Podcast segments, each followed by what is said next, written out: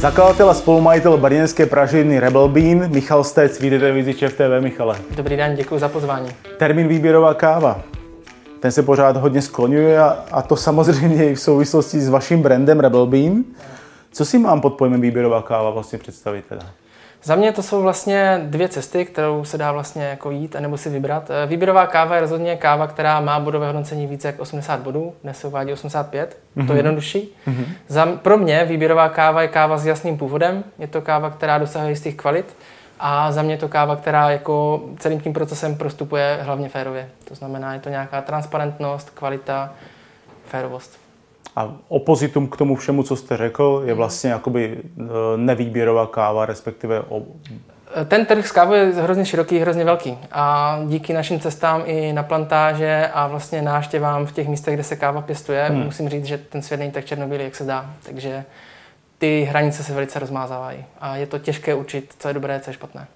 To je hodně diplomatická odpověď. Uh, je, ale vlastně to tak i fakt osobně vnímám, jo? Že my vlastně taky s tou výběrovou kávou nepracujeme striktně jako osmdesát čtyři a výš. Máme mm-hmm. i vlastní projekty, které podporují farmáře.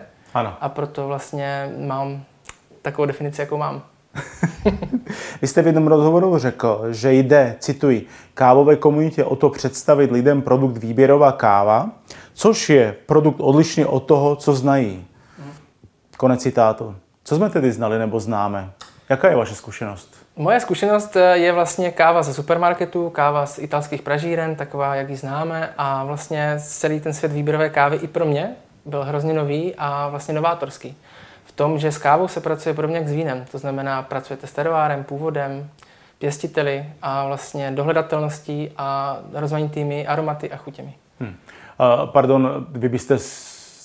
si kafe s tím italským pražením, o kterém jste mluvil, byste si ji nedal? Určitě dal. Já rád objevuju a rád zkouším. Ale vlastně je to stejně tak, jak vlastně s tím vínem. Taky je ta paleta těch různých značek a druhů hrozně velká. A my se vlastně soustředíme na jistý segment. Stejně tak ano. vlastně jak vinaři. Kteří... A jenom jak, jak moc připouštíte ty tmavší pražení? Třeba? Jo, jako osobně filozoficky. Mm-hmm.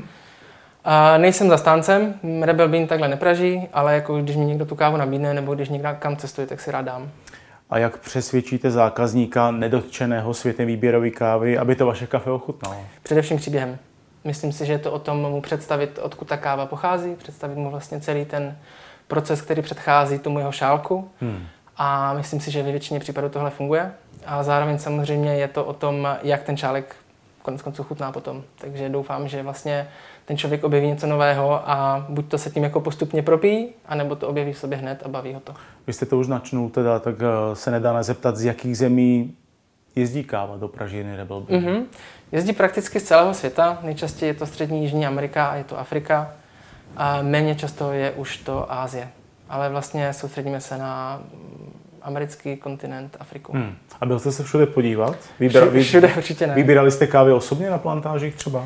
Byli jsme na plantážích s kolegou v Thajsku, byli hmm. jsme spolu v Peru a já jsem pak byl ještě i v Kolumbii a v Kostarice jsme ještě byli taky s Honzou vlastně. To jsou docela krásný dlouhý cesty, super. Že? Super. Je to, je to, mě to otevřelo oči vlastně. A jak takový výběr kávy vlastně probíhá? Hmm. A především je to v každé zemi jiné. Třeba nemůžu mluvit, jak to funguje v Africe, protože nemám tu osobní zkušenost. Vím jenom z materiálů, které jsou dostupné, videa, články. Ale třeba konkrétně v Peru, kde náš dodavatel, se kterým spolupracujeme, má doslova jako warehouse a má tam laboratoř, tak můžu docela přesně říct, jak to funguje. A funguje to tak, že ten dodavatel během sklízní vlastně navštěvuje ty farmáře hmm. a domlouvá s nimi nákupy těch káv. Tím, že je přímo na těch místech, kde se ta káva pěstuje, tak i ví, co může očekávat. A zároveň vlastně potom, když ta káva je sklizená a už nějakým způsobem zpracovaná a už se vlastně blíží ten nákup, tak ti farmáři sjíždějí nebo svážejí všechno do měst, dolů, kde probíhá samotná vlastně ta akce toho nákupu, které předchází degustace těch vzorků, nacenění těch vzorků taky. Právě, protože my jsme nedávno měli rozhovor s Adamem Bauerem, mm-hmm. kterého samozřejmě znáte z Monograma Espressobaru brněnského a on vlastně říkal, což vlastně je logický, že káva sama o sobě je ovoce, to znamená, ne každý rok je stejná. To znamená, vám každý rok přijdou nějaké degustační balení, abyste si to mohli nachutnat a podle toho, podle toho vybírat. A může se stát, že máte jeden rok kávu, kterou, kterou příští rok nezvolíte? To je dobrá otázka, pro mě má rozhodně širší kontext, protože to, co se snažíme s Rebel Bean dělat, je navazovat ty spolupráce s těmi pěstiteli opravdu dlouhodobě. Je to, jak jste říkal, nebo říkal hmm. Adam, že káva je fakt farmářský produkt, každým rokem je jiná, ale my vlastně to, co se snažíme jako prorazit s Rebel Bean, je to, že uh, přesně takhle by to měli i ti lidé vnímat. Prostě je tam někdo přes půl světa někde daleko závislý na tom, co my vlastně od něj kupujeme a pak prodáváme dál. A vlastně v tom, jak se ta káva mění, je i svým způsobem objevování té suroviny. Takže se snažíme opravdu jako kupovat od těch farmářů rok za rokem sklizně, ale zároveň s našimi novými projekty to, co nakupujeme, se snažíme rozšiřovat i o další vlastně hmm. větší objem. Tam se vlastně dá si relativně jednoduše nastavit stejná paralela s tím vínem, které jsi vzpomínal, že vlastně víno od vinaře taky by nemělo být každý rok stejný, ano. protože úroda pršelo jinak, sluníčko bylo jinak a tak dále. Je to dané, jak řekněme, aromatickými vlastnostmi té kávy, tak i objemově. Hmm. Hodně pražíren se prezentuje tím, že na e-shopu do detailu popisuje původ kávy, příběh farmáře až do pátého kolene. Mm-hmm. Vy to tak úplně nemáte, proč? Mm-hmm. A myslím si, že um, Rebel Bean především je pražírna, která se snaží kolem sebe tvořit komunitu. Pro nás je hrozně důležité vlastně to, jak um, ta interakce mezi námi, našimi zákazníky a hosty. Takže my jsme jako vlastně, ačkoliv pracujeme určitě s výběrovou kávou, máme projekty, které vlastně sahají až do těch pěstitelských zemí, tak se soustředíme hlavně jako na ten vztah s hosty. A to je to, aby byli spokojení, aby si tu kávu užili vlastně a to, co jim poskytujeme, nechci říkat v druhé řadě, ale takovou jistotu je vlastně to, že oni ví, odkud ta káva je a jakého je původu a kdo za ní stojí a kdo ji vypěstoval. Hmm, takže tím pádem nemáte potřebu to jakoby vlastně transparentně vypisovat pod každou kávu? E, my to děláme, určitě tam je, protože je to součást vlastně toho, jak se prezentujeme, hmm. ale není to jako na prvním místě pro nás. Jo. Jo, je to něco, co chceme mít jako samozřejmost. A chceme i, aby naši zákazníci věděli, že když si vybírá jako jakýkoliv kafe Rebel Bean, tak ví, že se můžou spolehnout na ten původ a na to, že... První, co po příchodu do práce zapínáme, není kávovar, ale sound systém. Píše se o jedné z vašich káv právě. Jde o nějaké odlehčení, nebo je to prostě jako lifestyle, o kterém mluvíte? Uh-huh. A je to tak, je to vlastně z naší pražírny zkušenost, že vždycky, když přijdeme do práce, tak se většinou zapíná, zapíná zesilovač a pouští se hudba.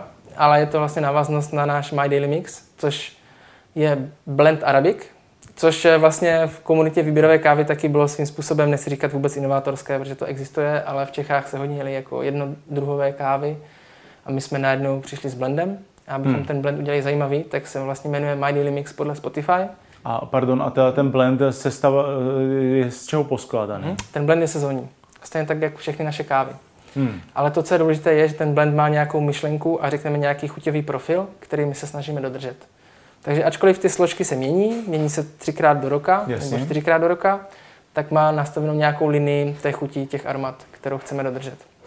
A o co teda? Je, je tam to odlehčení taky vlastně jakoby pod tím, co jsme teď citovali? Jasně, určitě je, protože ke každému tomu blendu, ke každé té verzi vzniká hmm. na Spotify playlist. A ten playlist, buď to koreluje s...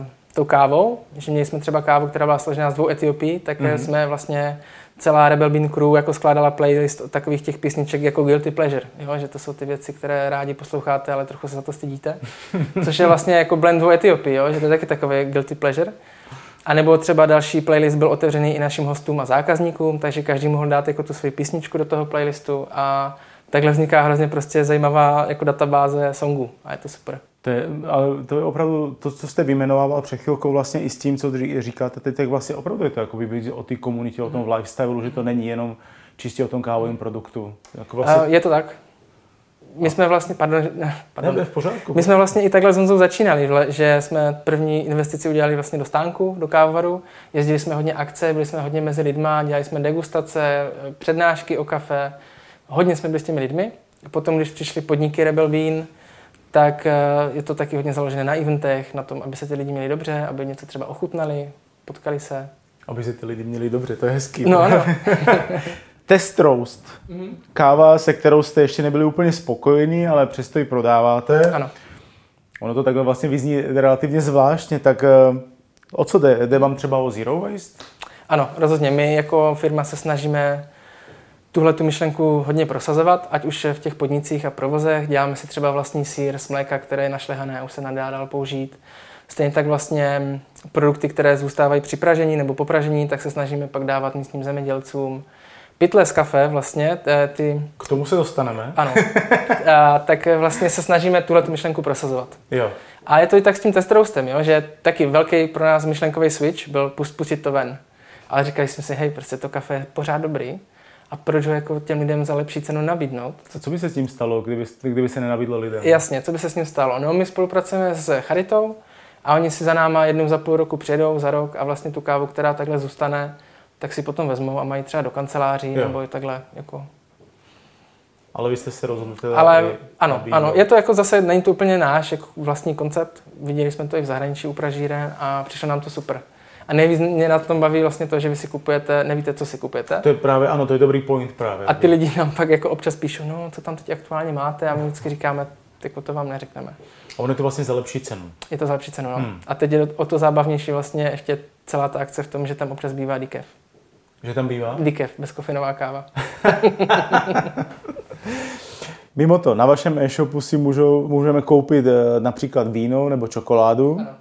Má to nějakou přidanou hodnotu přeprodávat výrobky někoho jiného? Mm-hmm. Má to přidanou hodnotu, pokud bychom se o tom nebavili biznisově, mm. že je to fakt něco, co můžeme přidat k té objednávce, nebo lidé můžou tím vlastně si něco ještě přikoupit, tak je to rozhodně i o těch, řekněme, firmách a lidech, se kterými spolupracujeme.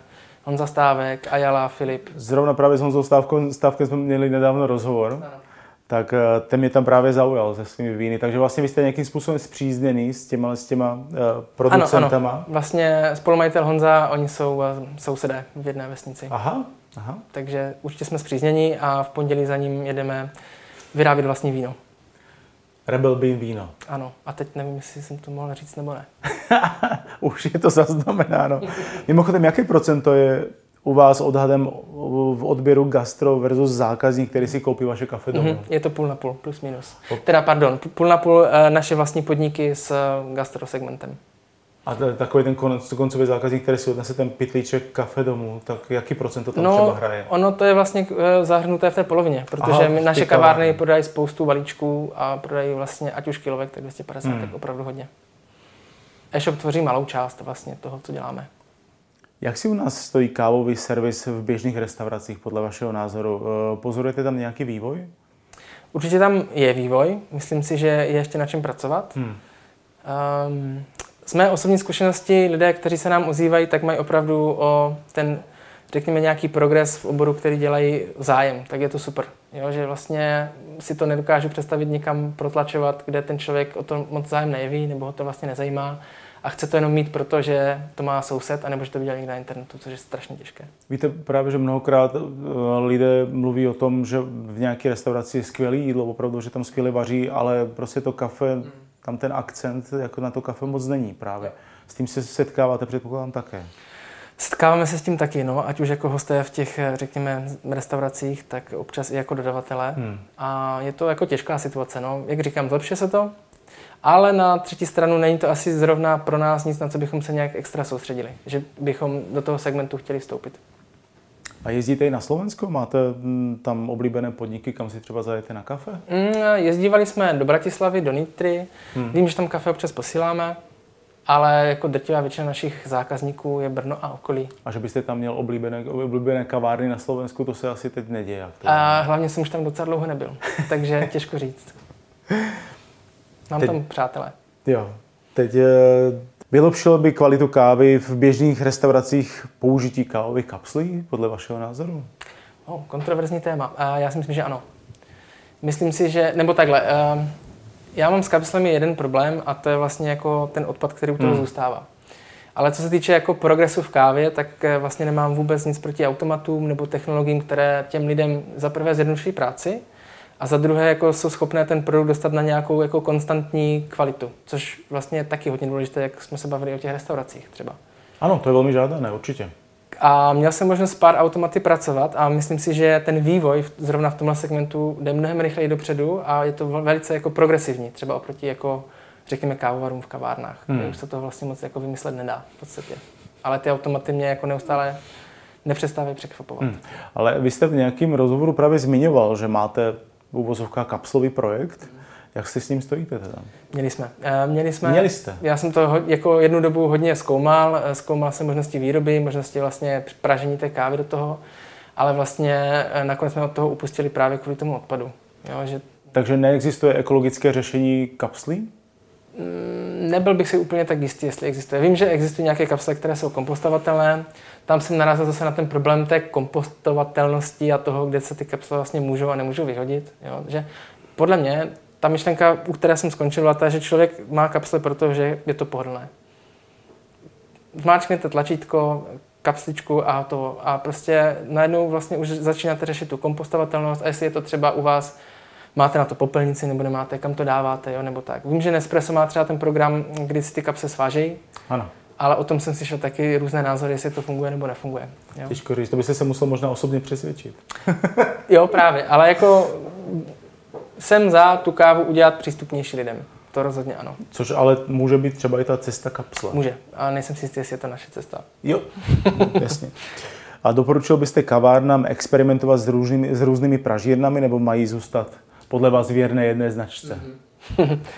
Já si myslím, že to jsou dva přístupy kavárníků. Jedni jsou od začátku nastavení vlastně na to, že by chtěli ty kávy zkoušet. Myslím mm. si, že to je tím, jakou mají povahu ti lidé, že rádi prostě experimentují, hrají si. Ale zase třeba z naší zkušenosti můžu říct, že naši zákazníci, kteří nás oslovili během, řekněme, plánování nebo teprve projektu, tak u nás pak zůstávají. Mm. Že vlastně my jsme s nimi spolu v tom, co děláme nebo co dělají oni. A můžeme si být navzájem partnery, což je strašně důležité. A vlastně i ze dvou kaváren baristy jsme měli spolu, nebo byli s námi v Peru i na těch plantážích. No, to jste mi popsal tu situaci, ale jestli byste to doporučil těch kavárnám střídat ty, ty pražírny. Hmm. Já vím, že je to jasně, trošku jako střílení do, do vlastních ne, ne, jako ze, svého, ze svého pohledu bych to nedoporučil. Že byste zůstal věrný jako jedný značce. Určitě. Jako vybíral bych si jako třeba dlouze a intenzivně, hmm. ale prostě ty, za mě ty výhody převažují nad těmi nevýhodami. Byl to pro vás logický krok otevřít si po pražírně taky kavárnu? Teď s odstupem času si myslím, že ano, a byl velice rozumný a dobrý. Vy máte vlastně dneska tři pra- kavárny. Máme pět. Pět dokonce. Mm-hmm. My máme teď pět podniků a začali jsme vlastně, myslím, že v roce dva tisíce šestnáct takovým týmovým projektem s barbershopem.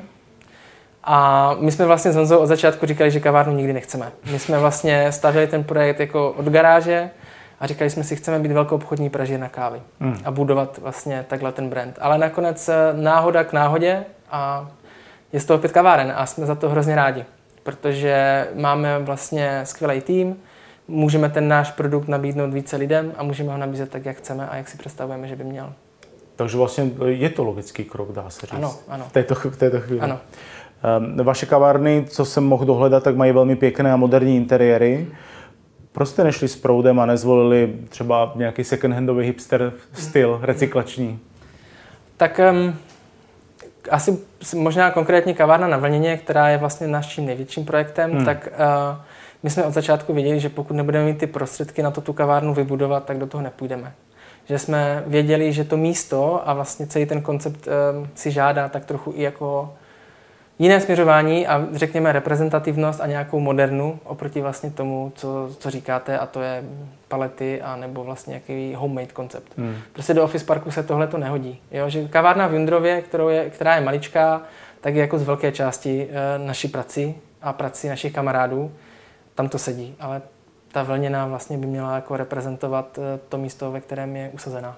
A ta Vlněná se dá taky nazvat vaší vlajkou v lodí, co se týče kaváren? Máte, ano. Máte to tak? Ano, ano. I vlastně takhle jsme o tom smýšleli, když jsme celý ten koncept plánovali. Jak jsme se bavili, že jsme byli velkoobchodní pražírna v ano. pozici, že naši zákazníci znali tu kávu daleko lépe než my, protože vlastně ji připravovali po kilech a my jsme ji jenom testovali vlastně po pražení, testovali na cateringu, ale neměli jsme s ní takovou jako úplně hands-on zkušenost. A s kavárnama zůstanete věrní Brnu? Hmm. Zatím určitě ano. Chcete třeba dobíjet hlavní město? Ne. Protože tady vlastně váš, váš brand je relativně známý, jako Rebel Bean. Jo? Je tady... Ty jo, super. Já ho znám. Super, tak to rád slyším. Takže mi to jakoby nenapadlo, jestli to třeba není další logický krok právě. Já si myslím, že minulý rok byl pro nás takový hodně jako rychlý, hodně hmm. takový... Všechno bylo velice intenzivní a říkali jsme si, že těch projektů teď máme dost na to, abychom si dali čas jednak tu firmu, zase, tu firmu trochu jako scelit a zároveň vlastně poznat, co který ten projekt, koncept přináší a pak se třeba rozhodnout, co bude dál.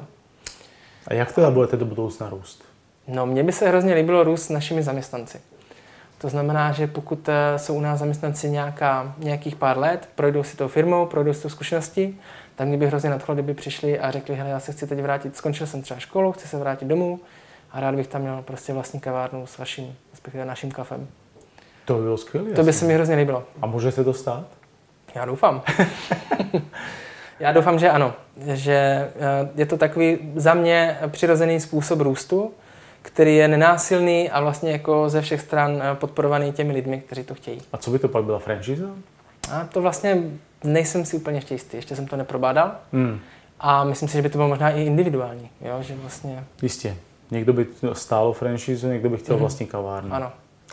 Nacházíte nebo dokázal byste najít nějakou inspiraci u velkých kávových hráčů typu Costa Coffee nebo Starbucks? Jo, určitě ano. Jakýho to jsou, typu? Uh, Starbucks je třeba koncept, který mě jako nesmírně uh, inspiruje.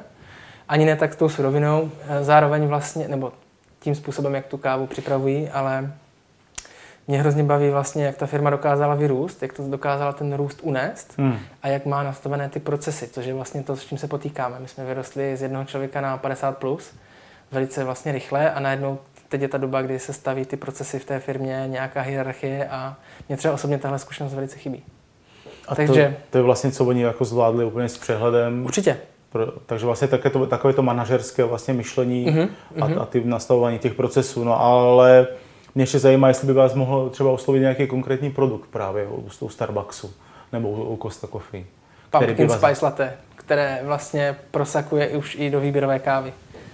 To, co je každý podzim prostě. A vlastně, je to dobrý? Je to super, my si děláme vlastní sirup, takže já myslím, že jo. A jestli je to dobrý u nich? Mm. Um, já jsem to, jsem já to neměl, mluvám, já jsem to jsem neměl. To neměl jo? Jsem... Takže uh, je to takový jako guilty pleasure, proč ne? Mm.